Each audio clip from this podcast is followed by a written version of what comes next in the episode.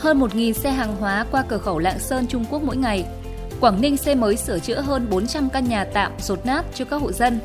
Bắt tạm giam tài xế say rượu đánh cảnh sát giao thông ở Hải Phòng là những thông tin đáng chú ý, sẽ có trong bản tin podcast sáng nay, thứ hai, ngày 23 tháng 10.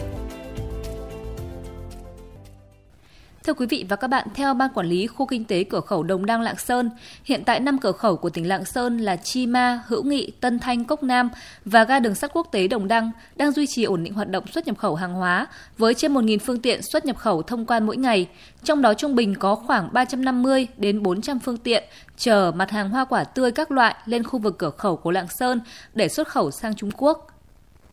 Triển khai chương trình xóa nhà ở tạm, nhà ở rột nát trên địa bàn tỉnh – trong năm 2023, tỉnh Quảng Ninh đã xây mới, sửa chữa 441 căn nhà tạm rột nát cho các hộ dân, trong đó xây mới 260 nhà và sửa chữa là 181 nhà. Mức hỗ trợ là 80 triệu đồng một hộ xây mới và 40 triệu đồng một hộ sửa chữa. Tính đến ngày 30 tháng 9, toàn tỉnh Quảng Ninh đã huy động gần 33 tỷ đồng, huy động sự vào cuộc của Mặt trận Tổ quốc và các tổ chức chính trị xã hội, nhân dân trên địa bàn tỉnh tham gia hỗ trợ gần 9.000 ngày công, ủng hộ nguyên vật liệu, hiện vật với tổng số kinh phí quy ra tiền là hơn 4,5 tỷ đồng.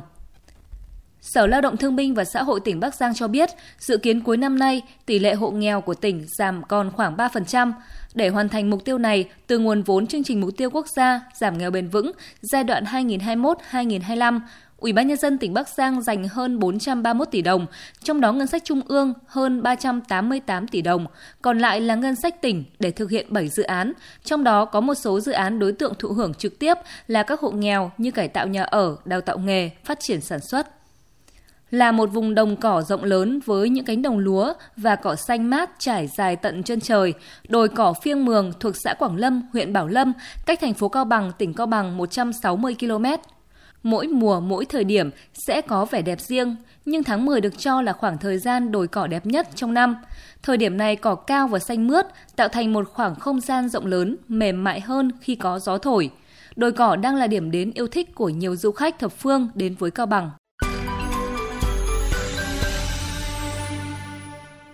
Bản tin tiếp tục với những thông tin đáng chú ý khác. 9 tháng năm 2023, huyện Đồng Văn, tỉnh Hà Giang đón hơn 60.000 đoàn du khách với gần 500.000 lượt du khách. Những địa điểm được du khách lựa chọn để đến tham quan vẫn là các địa điểm du lịch nổi tiếng như cột cờ quốc gia Lũng Cú, dinh thự nhà Vương, làng văn hóa thôn Lũng Cẩm và phố cổ thị trấn Đồng Văn. Đặc biệt các hoạt động văn hóa thể thao du lịch được tổ chức thường xuyên như lễ hội Hoa Tam Giác Mạch, lễ hội Khèn Mông, các chương trình văn hóa văn nghệ đậm đà bản sắc văn hóa dân tộc qua đó thu hút đông đảo du khách trong nước và quốc tế. Hiện nay, huyện Đồng Văn đang chuẩn bị tốt các điều kiện, phối hợp tổ chức chương trình đón nhận danh hiệu thành viên mạng lưới công viên địa chất toàn cầu UNESCO cao nguyên đá Đồng Văn lần thứ ba và lễ hội Hoa Tam Giác Mạch lần thứ tư tỉnh Hà Giang. Hiện nay toàn tỉnh Hải Dương có 222 sản phẩm công nghiệp nông thôn tiêu biểu cấp tỉnh của 65 làng nghề với 11 nhóm ngành nghề tiểu thủ công nghiệp và làng nghề truyền thống. Các sản phẩm tiêu biểu gồm theo ren xuân nẻo, gốm sứ chu đậu, vàng bạc châu khê, gỗ mỹ nghệ đông giao. Những sản phẩm này đều có giá trị kinh tế cao bởi kỹ thuật làm tinh xảo và độc đáo, được thị trường trong và ngoài nước ưa chuộng.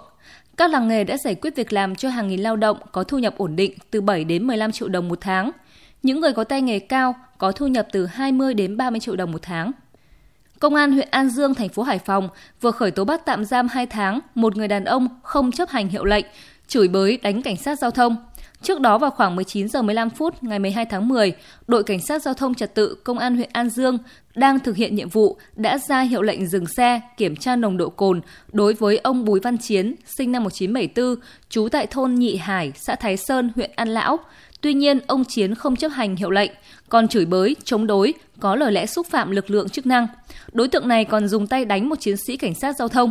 Ngay sau khi nhận được thông tin, Đại tá Bùi Trung Thành, Phó Giám đốc Công an thành phố Hải Phòng đã có mặt tại xã Nam Sơn trực tiếp chỉ đạo, yêu cầu Công an huyện An Dương xử lý nghiêm trường hợp chống người thi hành công vụ.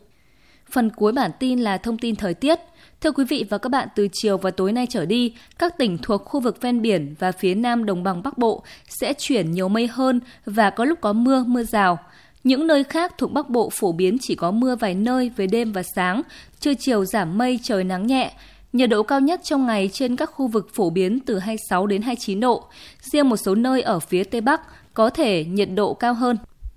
Thông tin thời tiết cũng đã khép lại bản tin podcast sáng nay. Chúc quý vị và các bạn một tuần mới học tập, làm việc hiệu quả, tràn ngập năng lượng và đón nhận nhiều niềm vui.